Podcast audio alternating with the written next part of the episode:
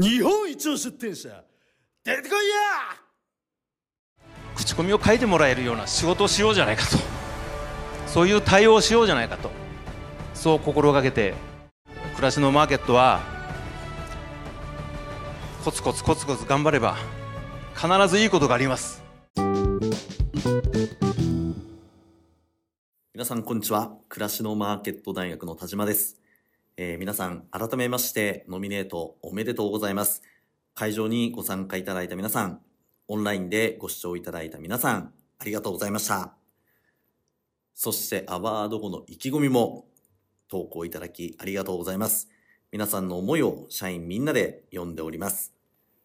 また皆さんから私はあの個別にですね、えーメールでいろんなお話をもらっているんですが、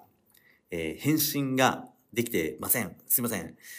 で、あの話としては、まあ、今後、自動車関連サービスを盛り上げるために、えーラジオに出演したいですとか、えー選定造園のコミュニティを作りたいとかですね、もう本当に面白いお話、いろいろいただいております。えーもう全部やりたいなと思ってます。私がいつまで経っても連絡がないなという場合は、改めて学長、これやりたいからやりましょうと、えーメールをいただきたいなと思っております。よろしくお願いします。で今回のアワードなんですが、私自身は、まあ、実は、去年以上の感動のアワードはちょっともう難しいんじゃないかなと、えー考えていました。でもやってみたらできたと。えー全然できちゃいましたね。終わってから言うのは ちょっとずるいんですけども、あのー終わってみて、あ、これ、もっとできるなと。すごいいいアワードだったけど、来年以降、このクラッシュのマーケットの出店者さんとなら、もっともっとアワード良くなるなと。えーそういうふうに、あの、確信のできる、えーアワードになりました。で、まあ、今日あった話ですけど、当社の新入社員からもですね、えー取引先があんな風に泣くなんて信じられないですと、えー言われました。で、それもですね、やっぱり、えーまあ皆さんが本気で日々サービスを提供している。まあそれがお互いに伝わるからこそ、あの感動があるということですね。まあそういう面で、えーアワードをもっともっと良くなるなというのを確信できた感動のアワードだったというふうに思っております。で、その後の蔵祭りもめちゃくちゃ良かったですよね。あの、蔵マスタッフアワード、もう本当に叩いていただいて最高でした。で、あの、蔵祭りで、まさかね、こう、私が踊る羽目になるとは、あの、あの、ビールケースの上で、えー、なんかイーロン・マスクがテスラのモデル3でしたっけ？えー上海の、あ、上海かわかんないですけど、中国の、あの、で発表しますみたいな時になんかなぜかイーロン・マスク踊るんですけど、それすげえダセんですよ。で、ちょっとそれみたいなダンスでね、あの、本当に、あのすいませんって感じだったんですけど、まあそんなのありましたね。で、それから翌日、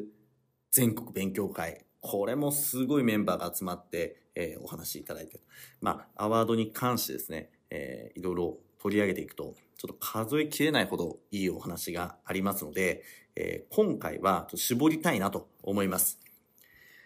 やっぱり一番大事な何かと考えると、これは、まあ、やはり部門賞、金賞、新人賞、クラマ賞の出展さんの受賞コメントだろうと思うんですね。で、私も YouTube で、えー実はまあ何度も聞いてます。なのであの、再生して巻き戻して再生して巻き戻してっていうのを、あの、本当に何回も何回もアホみたいにですね、えーやって聞いてるわけです。で、今まであの、まあ YouTube、まあ私あの移動するときに結構聞くんですけど、あのリハックとかですね、えーそこまで行っていいんかいとか、まあそういう、あの、お話系、討論系のチャンネルっていうのが好きで、あの、聞いたんですけど、もう全然聞かないですね、今。もうずっとその YouTube で、えー皆さんの受賞コメントを聞いてます。ただこれ、あの、その巻き戻したりすると結構めんどくさいんですよ。なので、もうこうなったら、それを凝縮したものをラジオにしちゃえばいいんじゃないの？みたいな。こんな面白いコンテンツがあるならそれをラジオにしちゃおうよということですね。その受賞コメントだけを集めたラジオを今回作りました。でそこにもうほんと一部だけ私の解説をあのどうしても言いっていうのだけ入れていくみたいな形にしてます。で、受賞コメントが何を得るのかっていうのは 私がなんかこうぐちゃぐちゃ言うことではなくて皆さんが感じることだと思いますので、まあ私はなるべく話さないようにしていきます。そしてこのラジオですね、えー、毎朝車を運転するたびに聞いていただきたいなと、そういうラジオにしたいなと思ってます。もうこれを聞けば元気になっちゃう。負けないぞと。これを聞けば悔しくなる。もっと頑張らなきゃと。まあ、そういうラジオにしたいなと思っています。では、早速聞いていきましょう。えー、授賞式の順番通りのダイジェスト版となっています。埼玉県のうさぎ屋です。おめでとうございます。昨年金賞のうさぎ屋連覇を達成です。初めてサミットとかあの参加させていただきましたし、あの会う人会う人が金賞のうさぎ屋さんで今年のアームレスリングも私は出ないって言ったんですけど田島学長があのそれはだめですと。あの、はい、金賞の殿岡を倒しにみんな来てるのでということであの残念ながらあの予選で負けましたけれども、はい、そんな1年だったのでいつも金賞っていうのが頭に残ってました。でもあのそのおかげで本当にあの去年まではほとんどあの知らない方が多かったんですけどあの着付けの世界に限らず出あの出張のあのクリーニングの方とか洗濯機のお掃除の方とか本当に普段だったら関わらない方たちとたくさん関わることができてたくさんの宝物をいただきました。また来年もこちらのクロウサギとともに一生懸命頑張りたいと思います。ありがとうございました。ありがとうございます。大阪府の株式会社丸巻商会です。おめでとうございます。おめでとうございます。昨年入賞株式会社丸巻商会が金賞受賞ついに新しい王者の誕生です。おめでとうございます。まさかなんでもちろんスピーチなんて考えてません、えー、あのー、まあ取れたっていうのも本当不思議なんですけども、えー、大阪で、えー、まああのカテゴリーは違うんですけれどもあのグループでいろいろ毎日の活動を朝 おはようございますから今日は何軒行きますとかいろんなカテゴリーの人のグループに入らせていただいてあのすごい刺激をもらいながらやってきました。で、えー、去年からちょっとあのもともと私あの蜂の駆除でずっとやってたんですけれども、えー、シロアリのカテゴリーを追加させてもらいました。それをここ広瀬さんに、えー、教えていただきました。もう本当広瀬さんのおかげで売り上げも上がって、えー、こういった賞をいただけましてでまたあの今年から、えー、排水管洗浄で、えー、下田さんに、えー、お世話になりまたカテゴリーを1つ増やしました。今度は排水管洗浄で金賞取れたらいいと思います。ありがとうございます。東京都のユークラフトです。おめでとうございます。おめでとうございます自動車整備士会の市原隼人が初代金賞飯塚さんが福島から東京に移り住んでから金賞受賞までの道のり本当に長かったはずですえっと、今まで自動車部門っていうこの表彰のカテゴリーがなくて家電部門での入賞とかはあったんですけども、まあ、こうやって今回初めて自動車部門っていうのができてで金賞っていうものを受賞させていただいてすごく光栄に思います。でお客様からもいろいろ YouTube 見たよとか声かけてもらえるのが多くてで、まあ、顔もいろいろ覚えてもらったことが多かった年なので来年もまたこの場に立てるように頑張っていきたいと思います。ありがとうございます。飯塚さん松井さんありがとうございます。おめでとうございます。東京都の春人です。おめでとうございます。おめでとうございます。遺品整理ゴミ屋敷清掃で圧倒的な人気と満足度を集めました。真面目にやってれば必ず暮らしのマーケットはあの浮かばれるってことを聞いて一生懸命やってきたんでうんとそれだけを信じてやって今金賞をもらえたことに本当に喜びを感じてます。本当ありがとうございました。大島さん安藤さんおめでとうございます。東京都の越川物流です。おめでとうございますおめでとうございます。昨年銀賞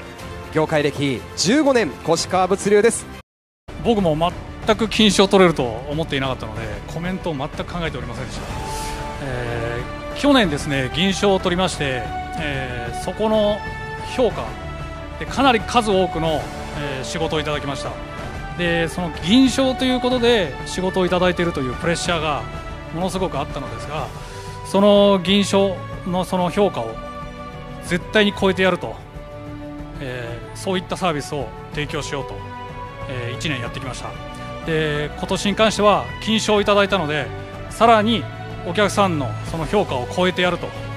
えー、意気込みで1年間やっていきたいと思います。ありがとうございました。越川さんありがとうございます。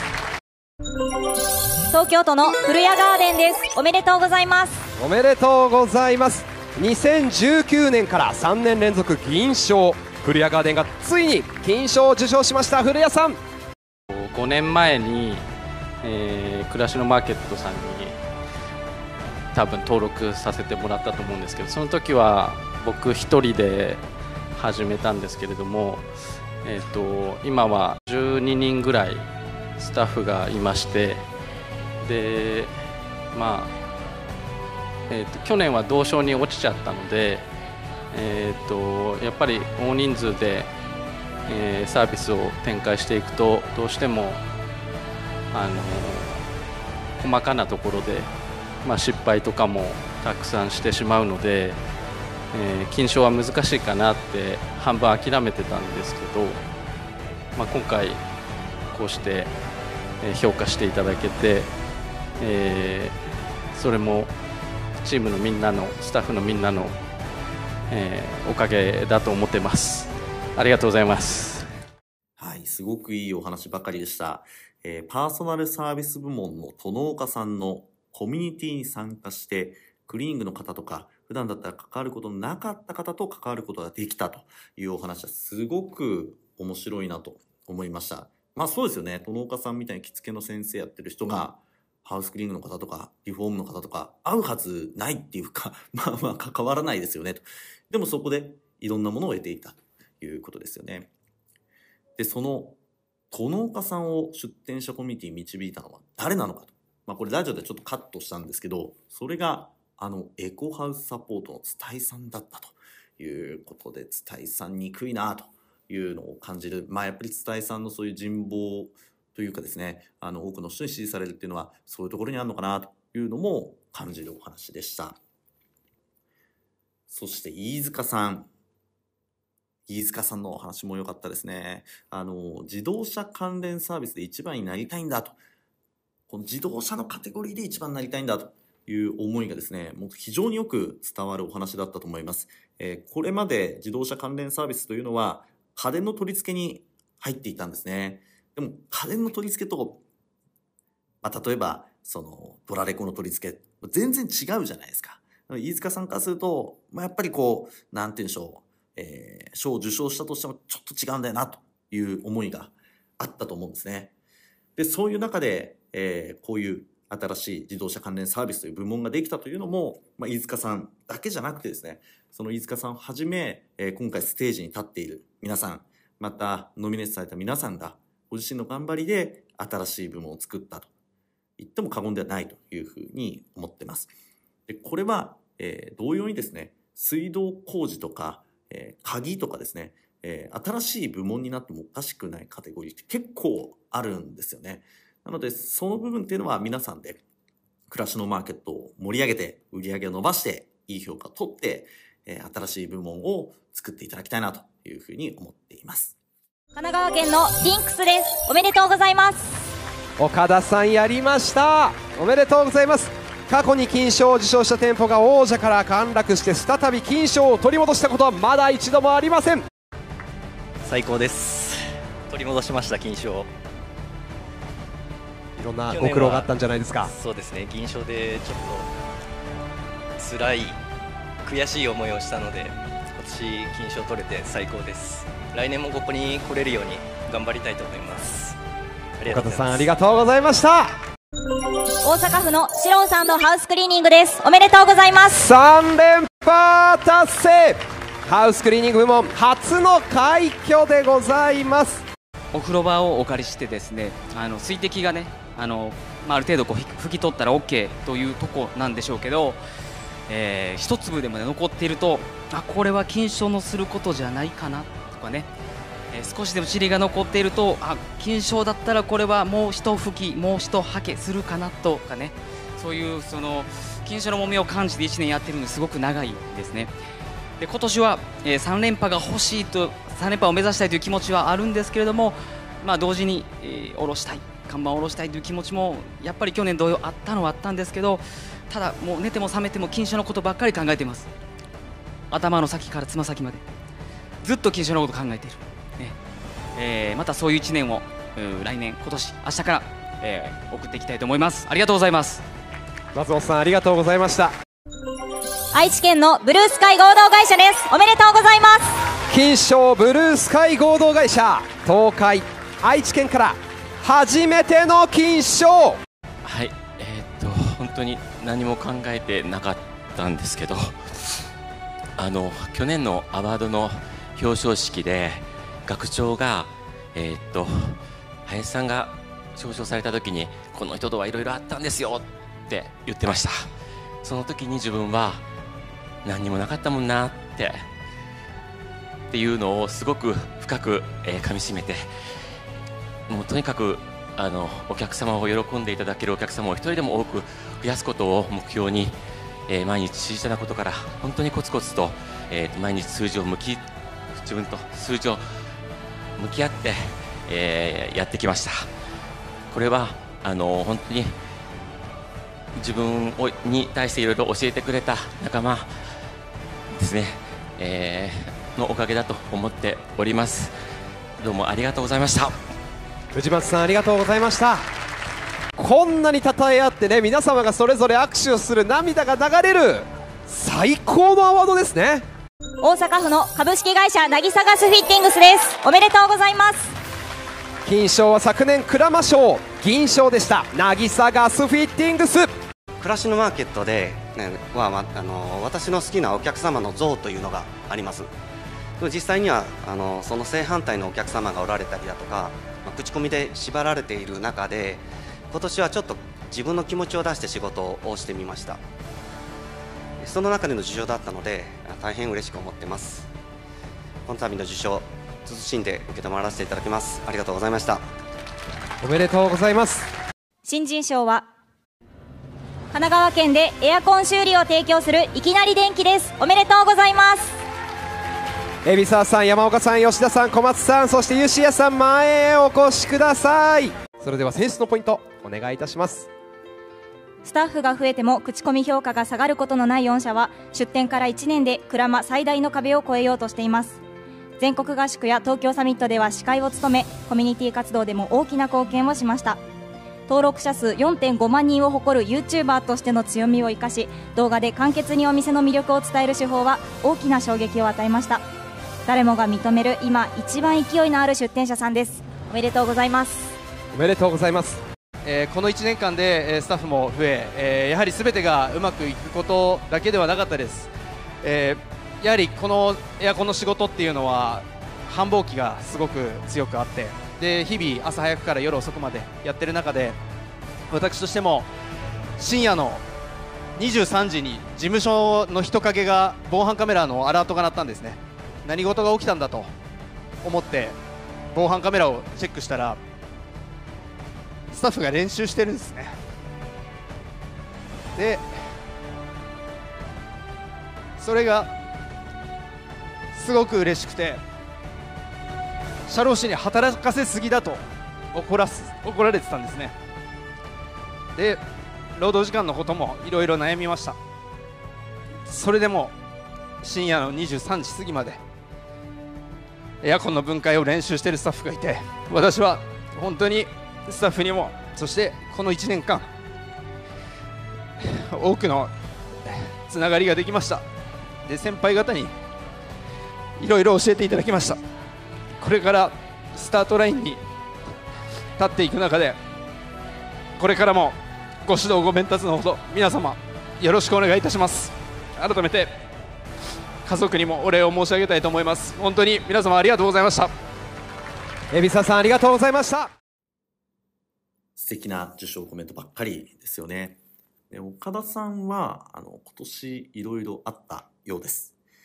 でも私はアワードで岡田さんインタビューしたんですが、まあ、全く気づかなかった。やっぱそれは、あの、相手に気を使わせないという、岡田さんの感情を出さないというやり方だったと思うんですね。まあ、それが当たり前にできる。まあ、それがやっぱりプロなんだなというふうに思いました。岡田さん、すごく尊敬しております。そして、えー松本さんのお話、水滴が一粒でも残っていると、これは金賞のすることじゃないのかなというお話が私はすごく響きましたね。あの、松本さん、去年の受賞コメントで、金賞の重圧というお話をされてました。まあ今年もその看板を下ろしたいということを言ってましたけど、普通の人からしたらなんで金賞を、あの、やめたいんだと、金賞くれよという話だと思うんですよね。でも、そういうことじゃなくて、金賞をやっぱ背負っているからこそ、暮らしのマーケットの代表であるからこそ、お客様が期待されてるからこそ、その水滴一粒すらも残してはいけないんだと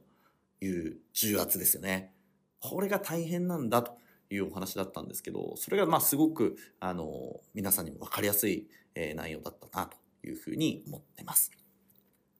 そして藤松さんの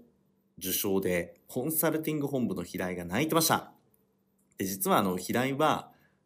コンサルタントとして藤松さん担当になってたくさんやり取りをしたというのは実はないんですね。ほとんど藤松さんとやり取りをしてないそうです。でも、じゃあなんで平井は泣いていたのかということなんですが、やっぱり平井には伝わるんですね。藤松さんの努力とか思いとか、まあ、そういったものがバーッと伝わるからなんですね。まあ、やはりこれは本気の人同士だから伝わるんだと思います。なので、あの、それで言うと逆になんか藤松さんのお凄さが、まあ、あの、受賞コメント、様子からですね、伝わらない人っていうのは、大丈夫かなみたいな ふうに私思ってます。あの、自分の話で言うと当社の従業員でその凄さがわからないものっていうのは、まあ、論外だと思いますし、出店者さんで心が動かない人っていうのは、本気で仕事してないんじゃないかなとか、あの、申し訳ないですけど、私は、あの、それぐらいに思ってます。クラマ賞銅賞はクリーンクラフターですおめでとうございます。おめでとうございます。皆さん拍手お願いします。学長。選出のポイント教えてください。金城さんは最もまっすぐにお客様に向き合う人の一人です。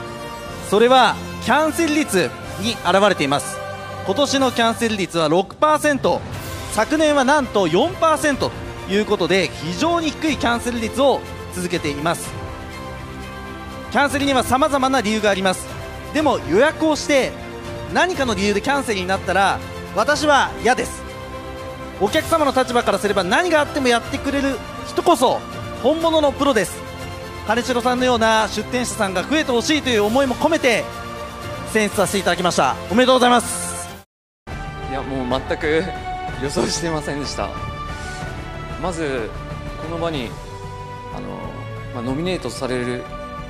こともちょっと今年難しいかなと思ってたんですが、うん、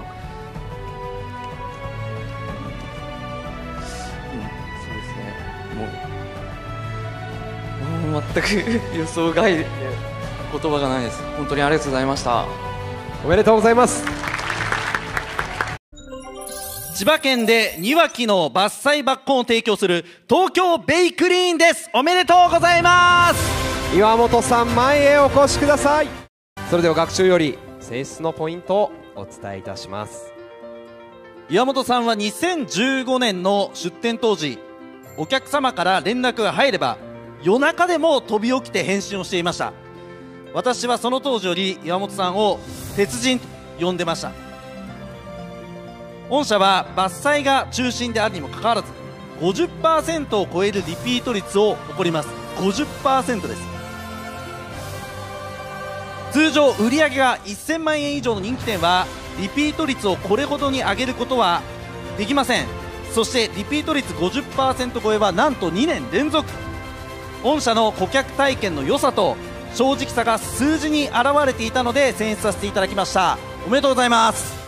暮らしのマーケットに搭載して9年です。コツコツコツコツ。時にはこそこそこそこそやってきました。まあこういう賞は自分には無縁だなってずっと思ってたんですけど初めて受賞した4年前それっきりこう会場には来てなかったんですが私の仕事は1本4000円低い木ですと4000円から1件で50万100万。150万という案件が入ってきます。その中でものすごくこう僕がいつも悩んでるのがリピあの口コミの獲得率。これが非常に悪くて口コミの評価もあまり良くないです。どうしたら良くなるかなと思ってお客さんにいつも口コミ書いてください。よかったらお願いしますって言ってたんですけど全く書いてくれない。じゃあコミを書いてもらえるような仕事をしようじゃないかと。そういう対応をしようじゃないかと。そう心がけてここ12年ずっとやってきました。私の仕事はこう高いところ登って20メーター30メーターの木に登って非常に危険な仕事でもあります。そんな時にこれから1月2月は特に風が吹いて恐怖感を感じるもう嫌になっちゃう時もあります。でもそんな時古谷さんもこういう日でも頑張ってんだろうなってそう思い出したり倉橋屋君も頑張ってんだろうなとそういう仲間の存在があったからやってこれたと思います。暮らしのマーケットはコツコツコツコツ頑張れば必ずいいことがあります。私がその代表だと思います。皆さんもコツコツコツコツ時にはこそこそ頑張ってください。今日はありがとうございました。岩本さんありがとうございます。おめでとうございます。鞍馬賞金賞は？東京都で排水管洗浄を提供するお助けマンです。おめでとうございます。それでは学長より選出のポイントお願いします。下田さんは自らをやらかし大魔王と自称する取扱注意人物です。今年は出展者コミュニティを広げるため全国でサミットを開催しました。すると下田さんから全てのサミットに参加したいです言われたので私はダメですとお伝えしました。しかし下田さんはなぜか沖縄サミットにも北海道サミットにもいました。全部自腹で参加しています。いろいろありましたが皆さんを巻き込み東京サミットは大成功。関西軍団に遅れを取っていた東京のコミュニティをまとめました。なぜ下田さんはここまで出展者コミュニティに力を注ぐのでしょうか。詳しくは下田さんがきっとこの後のスピーチで話してくれると思います。今年のテーマであるコミュニティの拡大に対して一番向き合い成果を出したのは下田さんです。おめでとうございます。アワードの鞍馬賞の金賞は星香さんだったんです。でその星香さんを見て普段は部門賞のことしか考えてなかったですから初めて去年鞍馬賞ってあ人のために仲間のために頑張ったらもらえるのかもしれないと思ったんです。じゃあ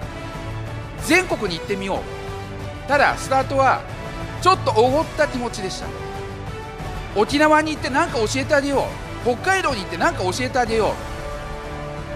う。とんでもないです。教えられたのは僕でした。仲間に育ててもらいました。だから暮らしのマーケットって僕すごいと思うんですね。なぜなら自分で自分の成長が今年感じました。すごいなと思います。そして今日ここに立ってみてもしかしたら頑張ったしもらえるかもってちょっとだけ思ってましたけど立ってみたら分かりました。これここに立ったらナンバーワンじゃないんですよね。特にこの鞍馬賞金賞僕一人で取ってないんですよ。今年福岡から始まって福岡で最初に声かけてくれたの今日金賞取られた田町さんでした。ちょっといい？って声かけてくれました。全ては今年そこから始まってます。いろんな人と話しました。そして自分は成長できました。本当にみんなに感謝したいと思います。だからここにいるのは僕の今の気持ちはナンバーワンじゃないんですよ。We are ナンバーワンなんですよ。でそして来年は We are number one じゃなくて We are one ですよ。僕はこの賞を皆さんに恩返ししていきたいと思いますまた全国各地行きたいと思いますその時はぜひよろしくお願いします今日はありがとうございましたさあ、鞍馬賞でございました。えー、金城さん、全然言葉出ませんでしたね。えー、これはちょっと解説したいので、お話しさせてもらうんですけど、多分本人もなぜ選ばれたのか分かってないんだと思います。えー、なぜならば、当たり前のことをしただけだからですね。でも、あの、皆さんならわかると思うんですけど、4%とか6%というキャンセル率はすごいことですよね。あの、何度も言ってますけど、その、ユーザー都合のキャンセルってめちゃめちゃ多いっていうのは皆さんが一番わかってますよね。で、そういう中で、それを最小限に抑えて4%、6%というのが、やっぱり金城さんの凄さなんですね。これはノミネート店舗の中でトップの数値となっています。で、まあ、暮らしのマーケットっていうのは売上だけを見てるわけじゃないというのも、えーよくわかる、えー同賞だったんじゃないかなと思います。いろんなものを見ています。まあ、それが、まあ、ある意味、鞍馬賞だったりもするというふうに考えています。そして、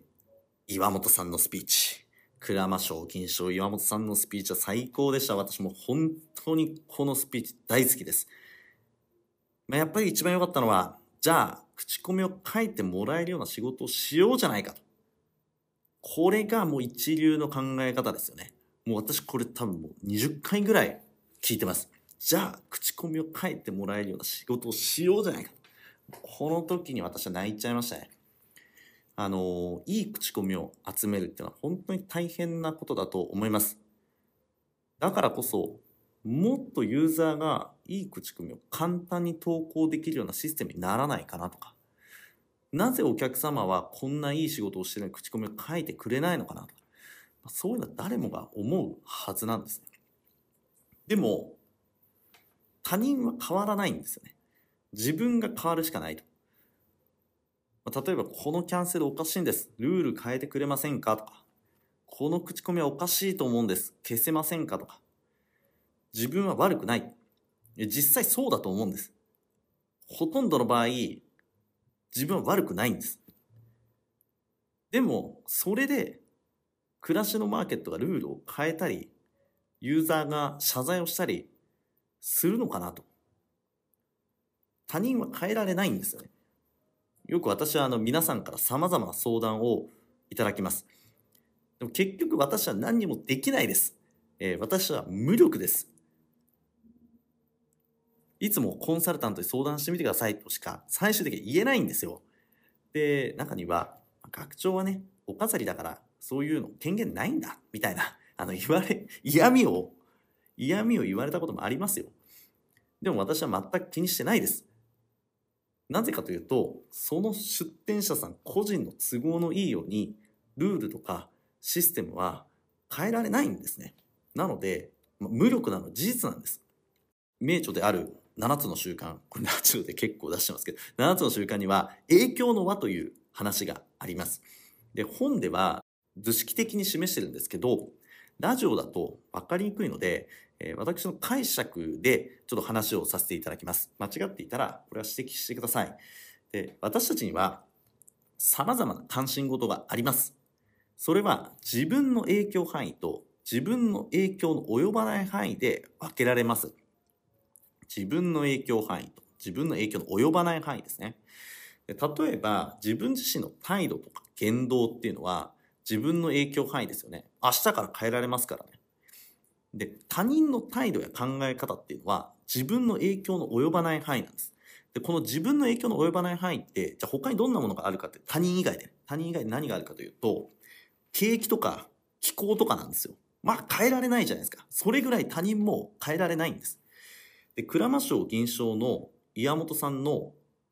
10キロランニングの話っていうのは、あの、ラジオではちょっとはしょってますけど、これすごい良かったですよね。えー昨今の夏は猛暑のため、まあ、外仕事バテてしまうと。でも気候は自分の影響の及ばない範囲ですよね。暑いなと。これどうにかしたいなと。すぐ変えられないです。じゃあ自分の影響範囲でできること何かというと、岩本さんの出した答えが自分の体力をつけるということだったんですね。だからこそ山本さんは2日に1回、仕事終わりに10キロのランニングをしたんです。仕事終わりに10キロのランニングできますか？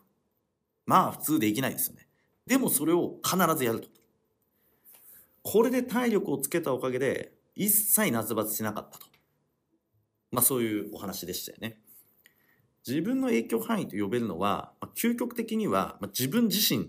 だけなんですよ。自分の影響範囲は自分自身。だから自分の態度とか言動とか、あるいは普段の習慣、言葉遣い、こういうのは変えようと思えば自分次第で変えられます。でも、自分の影響の及ばない範囲に関心が向いてしまうと、あの人が悪いとか、環境が悪いと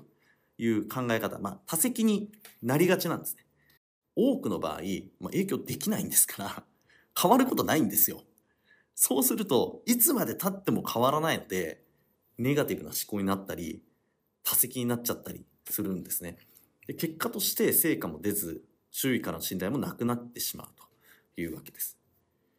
で恥ずかしながら、まあ、自分のことで言うと、当社の社員にも、まあ、一部そういう人は存在すると思います。あの、これって別にどこにでもいると思うんですね。仕事の文句を言う。上司とか仲間取引先の愚痴を言う。悪いのは自分じゃなくて会社なんだという考え方ですね。で多くの場合、そういう人は会社を良くするための行動をしません。ひたすら誰かを批判して、批評して、同調する仲間を集めて、被害者ぶるわけですね。まあ、どこまでも多責であり、他力本願なんです。で、出店者さんにもそういう人はいます。あの、そういうのって意味ないと思うんですよね。えーユーザー、また暮らしのマーケットに自分の都合のいい変化を求めても、私は無駄だと思います。やっぱり自分にできることを探さないといけないと思うんですね。岩本さんがそれを実際に行動に移して、えー言語化されているのを見て、これが本物なんだと。これが一流の職業人なんだと私は思いました。だから岩本さんのお話っていうのは私がなんとなく頭の中でもやもや思っていたことを全て言葉にしてくれて、そして行動して結果を残したという部分でめちゃめちゃ響きました。あの、私にはとてもコツコツと1日10キロ2日に一遍走るなんて、まあそれで夏場対策するなんてことはできないです。やっぱり岩本さんは鉄人なんだなというふうに思いました。そして下田さんのお話です。鞍馬賞って人のために、仲間のために頑張ったらもらえるのかもしれない。そうなんですよね。この言葉に心を動かされた人、非常に多かったんじゃないかなと思います。皆さんからいただいた意気込みにも、えーこれに触れている方というのは非常に多かったです。でこれまで鞍馬賞金賞っていうのはビジネス的に革新的な成功を収めた人たちを称えてきました。ちょっと簡単に流れをお伝えしますと、まあ、例えばページを大きく変えた人とかですね、それで高くても売れるようになった人とか、まあ、そういう人たちを称えてきたわけです。そこに変化が出てきたのが、鞍馬賞金賞フューチャーフレームの広瀬さんからですね。2019年の広瀬さんはシロアリ駆除での成功ということで、まあビジネス的に選ばれていたんですけど、その後広瀬さんは継続して鞍馬のインターネット商店街としての価値をブログで発信し続けてきました。そして2021年のアワード前夜祭で、鞍馬リレーとか、口コミ1件10万円の価値とか、出店者さんが鞍馬に出店する意味とか価値とかを暮らしのマーケットの構造から説明されたんですね。ただの集客ツールではないということを初めて出店者の立場から明確に説明したというのが広瀬さんです。そして2022年の星香さんの金賞。ここで星香さんは出店者ライバルじゃない。仲間なんだと説明したんですね。ここで初めて出店者コミュニティという言葉とか、出店者、まあ、同士っていうのは利害を超えた仲間なんだということが語られるようになっていった。そして今年、え実際に全国を巡って、たくさんの出店者さんに排水管洗浄を教えた下田さんが金賞になったというわけですね。まあ、鞍馬賞金賞、今後どんな人が選ばれる賞になるのかは、まだ来年にならないとわからないですね。下田さんに並ぶ、超える人、どんな人なんだろうかと。また、違った革新的なビジネスっていうのが出てきて、そこで表彰されるんじゃないかとか。もう今からめちゃめちゃ、これはワクワクしています。そして、下田さん。私、冒頭で言いましたが、やらかし大魔王です。これあの、下田さんの名誉のためにあまり言うべきじゃないかなとか、もう思ったんですが、えー、まあ私の思想的な部分も入ってきちゃいますが、すごく大事なことだと思っているので、えー、ちょっと紹介させていただきます。あの、端的に言うと、やらかしてもいいじゃないかっていうお話です。えー、やらかしても挽回できる世界の方が私は素敵だと思ってます。あの、人は失敗しないと成功できません。人と違うことをしないと成功はありません。まあ、これよく言われることです。でも、実際には人と違うことをすれば叩かれます。熱意が強すぎれば、周りはついてこなくなります。でも、そうやって行動して、先頭に立って失敗をした人こそが成功をつかむことができると思うんですね。あの、失敗って、あの、中抜きとか口コミ強要やった方がいいですよってことじゃないです。それはもう論外ですね。えー、犯罪もしちゃダメです。これ当たり前です。でも、それ以外のギリギリであれば、やってみればいいんじゃないかなと思うんですね。あの、何もしないから何もやらかさないという人よりも、何かをするからやらかす人の方が圧倒的にかっこいいです。素敵だと思います。で下田さんその象徴だったと思ってます。なので私も行動して、ギリギリを攻めて、失敗を認められる、なんかそういうかっこいい方をしたいなっていうふうに思いました。しかしあの今年のアワード、思い返すですね、えコミュニティの力すごいなと思いましたね。え今回の金賞受賞者はコミュニティに参加している人が、ま、多かったわけですが、これ偶然ではないと思ってます。まあ、何せ、金賞を取った方っていうのは、朝から晩まで、毎日、どこのお客様のところで、どんな仕事をするのかっていうのを、互いに報告し合ってるんですよ。で、仕事の、まあ、成果だけじゃなくて、反省もしてるんですよ。こういう失敗したと、赤裸々に語って、えこう、こうすればよかったんじゃないかとか、もっとこうできるぞと。まあそういうこと言ってるんですね。なので、なんて言うんでしょう。こういう失敗した、それはお客さんが悪い、車が悪いとか そういうんじゃないんですよ。もっと良くするためにどうすればいいのか。自分にできること何かあったんじゃないかと。まあ異常ですよね。でも、それができる人が、やっぱ金賞になると思いますし、自分一人では金賞になれなかったっていうのは、まさにそのことなのかなと思います。で考えてみると、岩本さんのように出展者コミュニティに参加してない人も、まあ、アワードで出会った、本当に授賞式で出会った。秘書園の古谷さん、クラシアの坂本さん、それが支えになったと、岩本さん言ってましたよね。そういう意味で、あの、コミュニティ云々じゃなくても、まあ、高め合える仲間って、やっぱり一人でお仕事してますし、えー、まあ、法人であっても、あの、経営者っていうのは一人ですから、そういう意味で高め合える仲間っていうのはすごく大事なんじゃないかなというのは感じました。まあ、あの、以前にもお伝えしましたが、私もコミュニティとかですね、まあ、そういったものはあんまり得意じゃないですね。自分だったら出ないな、みたいな、えー、そういうのがあります。で、最初はですね、その出店者コミュニティが本当にうまくいくのかという不安もありましたが、まあ、やっぱり本気の人が集まると、慣れ合いではないコミュニティが生まれるんだなと。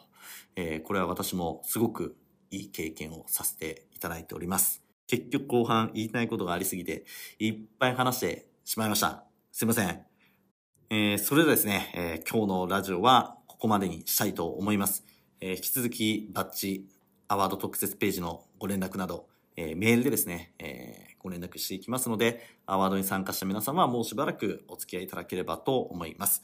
また、アワードに参加しなかった方も、ぜひ来年はですね、えー、ノミネートを目指していただきたいと思います。アワードでまた皆さんでお会いしましょう。それでは今日もお仕事お疲れ様でした。今日も元気にいってらっしゃい。